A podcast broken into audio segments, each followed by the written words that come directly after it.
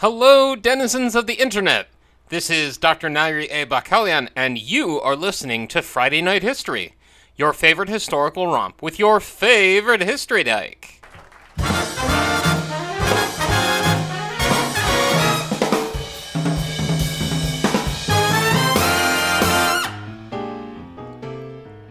Number 47, Season 2, Episode 14. Boshin War, Part 2 Staggering Through Innovation. It is all too tempting to view the Tokugawa shogunate as having been a passive observer as the Perry mission forced it open at the point of a gun in 1853.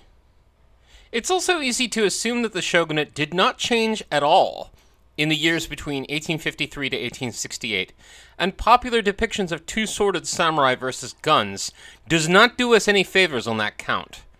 But the fact of the matter is, the shogunate as well as the domains had decades of staggering toward adaptation and innovation.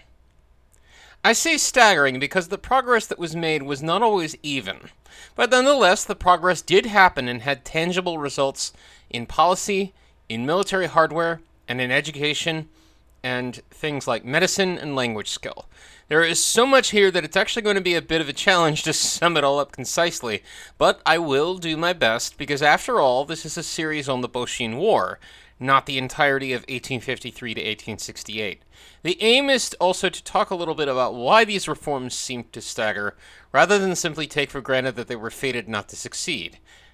At the end of the day, what I hope you'll understand is that this was not a passive and unchanging Japan in the years before Boshin. And by developing a better understanding of that, we can in turn have a fuller picture of the situation going into the closing weeks of 1867. So, let's begin. Now, as mentioned in prior episodes, Japan may have had a policy of national seclusion since the 1630s, but that did not mean that there was a hermetically sealed situation going on. Foreign traders, primarily Chinese and Dutch, came to Nagasaki through which foreign books and technology also entered Japan.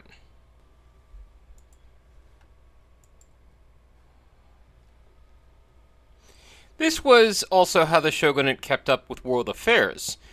It's how the shogun knew, for example, that Perry's flotilla was on its way. Even with isolationism in place then, the shogunate and domains were learning and adapting, and this continued into 1853. And a pretty important impetus for the mid to late Edo innovation and adaptation was the increasing incidence of foreign incursions beyond Nagasaki, which only picked up once steamships became more ubiquitous and the Pacific whale trade expanded. This included the first American ship to visit Japanese waters, the Lady Washington under Captain Kendrick, which visited Kashino-ura in Kii Province, modern Wakayama Prefecture, in 1791.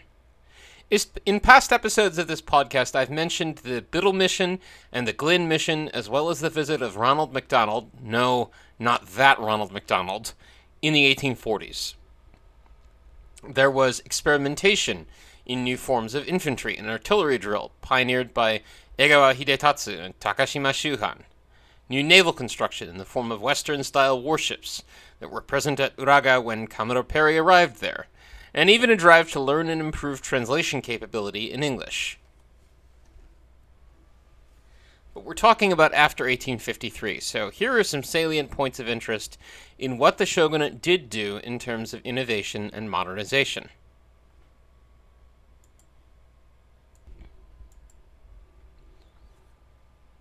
First was military innovation, and the biggest thing there was the creation of the shogunate army.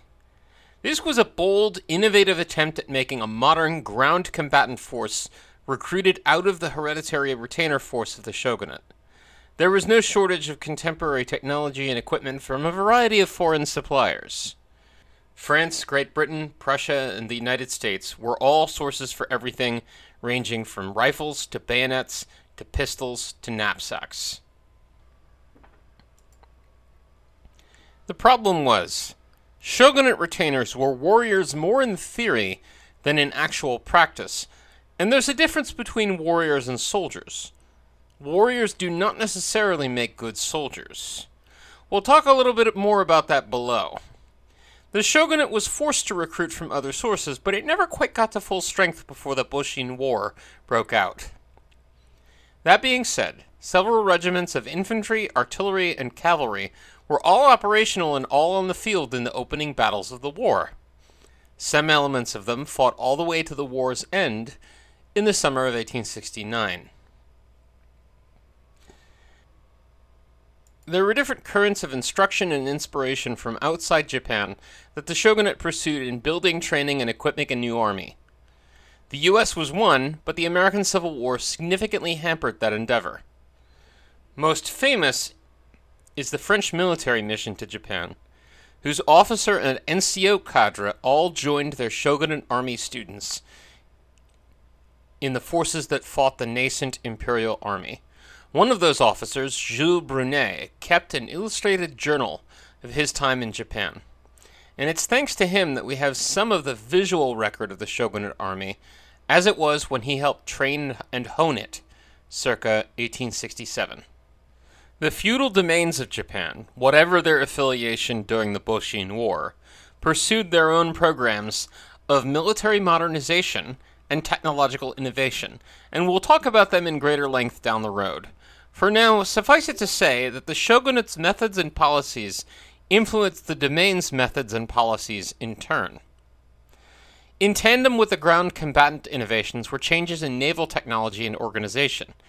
In contrast with the shogunate army, the shogunate navy was the better organized of the shogunate's pair of armed services. Indeed, it's kind of incredible when you consider that the shogunate had Western inspired warships at Uraga when Perry arrived, and within seven years had its first deep water steamers, with the vessel Kanrin Maru leading the way and even crossing the Pacific in 1860 and visiting the U.S. Navy's Mare Island shipyard. By 1868, it had a fleet of about 40 odd ships of various sizes, some of them made in Japan, and a growing cadre of officers trained both overseas in places like Holland and locally by foreign instructors. Even American naval officers, most notably John Mercer Brooke, took part in the instruction of aspiring shogunate navy officers. By building up its naval strength, the shogunate wasn't just building the capability to go toe to toe with potential foreign threats. It was also building its ability to compel compliance from daimyo whose loyalty might otherwise be suspect, as in western Japan, where the Navy saw quite a bit of action, albeit failed, against the Mori clan in the Choshu War. Of course, crucial to all of this was the building of foreign language capability, especially in English. Dutch had a very long history in Japan, of course, and often it led the way, but there was a growing English language capability among shogunate officials, especially translators. This was already in motion even before the Perry mission, owing to the shogunate's response to the Phaeton incident of 1808. In that incident, a Royal Navy warship barged into Nagasaki harbor and brought the Napoleonic Wars to Japan. And the shogunate officials on the scene had to rely on the Dutch tradesmen of the East India Company to translate. Japanese translators knew Dutch, but not English. Between the creation of the first Japanese English dictionaries, Motoki Shozaemon's Angeria Kokugo Wage was the first, and the influence of Ronald MacDonald, there were a few interpreters in shogunate service who could speak English well in 1853. There were still more by 1860 when the shogunate sent a delegation to the U.S. Seki Shinpachi, 1839 to 1886, was one of the prominent translator interpreters in shogunate service in the 1860s, even doing contract work for foreign diplomatic legations, including that at the U.S. Finally, a few words on medical advances. Foreign medicine, especially Dutch medicine, had a long history in Japan.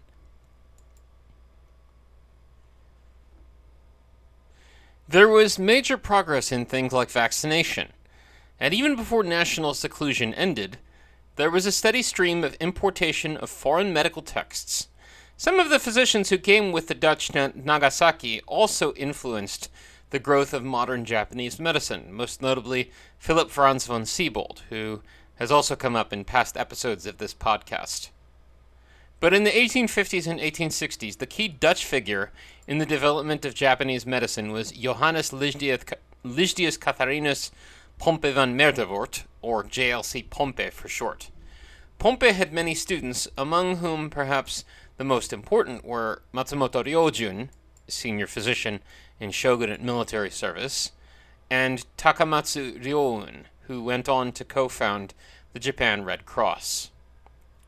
So, now with all of that said, why did all of this reform still not ultimately save the shogunate? A really big problem, and one that some major domains also had, was the imposition of a Western style military structure over a web of feudal chains of command, caste, and lines of obligation. Even with cutting edge weapons, there were issues. For example, the shogunate army had modern equipment, but its recruitment from the ranks of the Tokugawa shogunate's direct vassals alone was insufficient. It had to broaden that recruitment to domainal retainers and people of non warrior castes, and there were problems of discipline and competing loyalties. To lean into building up this new system and have it work meant necessarily uprooting parts of the old system. You really couldn't have both work at the same time. There were some in the shogunate leadership who wanted to remake the shogunate altogether into something called Taikun monarchy, most notably the ill fated Oguri Tadamasa. But this did not come to pass. So, in short, yes, there were many reforms along these as well as other axes. However, the shogunate being by nature an old feudal system, and these changes requiring the leveling or dramatic reorganization into a new system, the shogunate's survival had long odds at best. But despite even those parts of its reforms that stuck, the shogunate and its allies faced a formidable foe in the coalition led by the domains of Satsuma, Choshu, and Tosa. This, rather than the emperor somehow independently deciding he wanted to be restored, was what drove the so called restoration and instigated the war. So, who were these domains? What did they come from? What were they doing in the years leading up to 1868 that put them so far ahead? And what does the Battle of Sekigahara, the sugarcane trade, and Smith & Wesson revolvers have to do with all of this? We'll pick up with that and more next time. I'm Nairi, and this has been Friday Night History. Now, questions?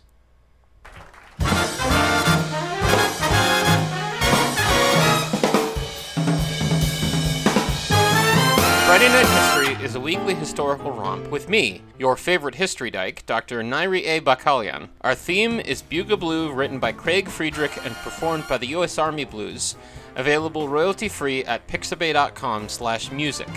This and more is made possible by listeners like you. Sign up at patreon.com slash riverside wings and get access to transcripts and sources for each episode, as well as bonus episodes. Or subscribe at twitch.tv slash riversidewings to watch gaming and historical bantering. Thank you so much for being the wind beneath my wings. That's all for this week of Friday Night History. Next time, Boshin War, Part 3 Prelude to an Empire's Bloody Birth. Hope to see you there. And remember, who you are and what lights your fire is worth fighting for. I'll see you around.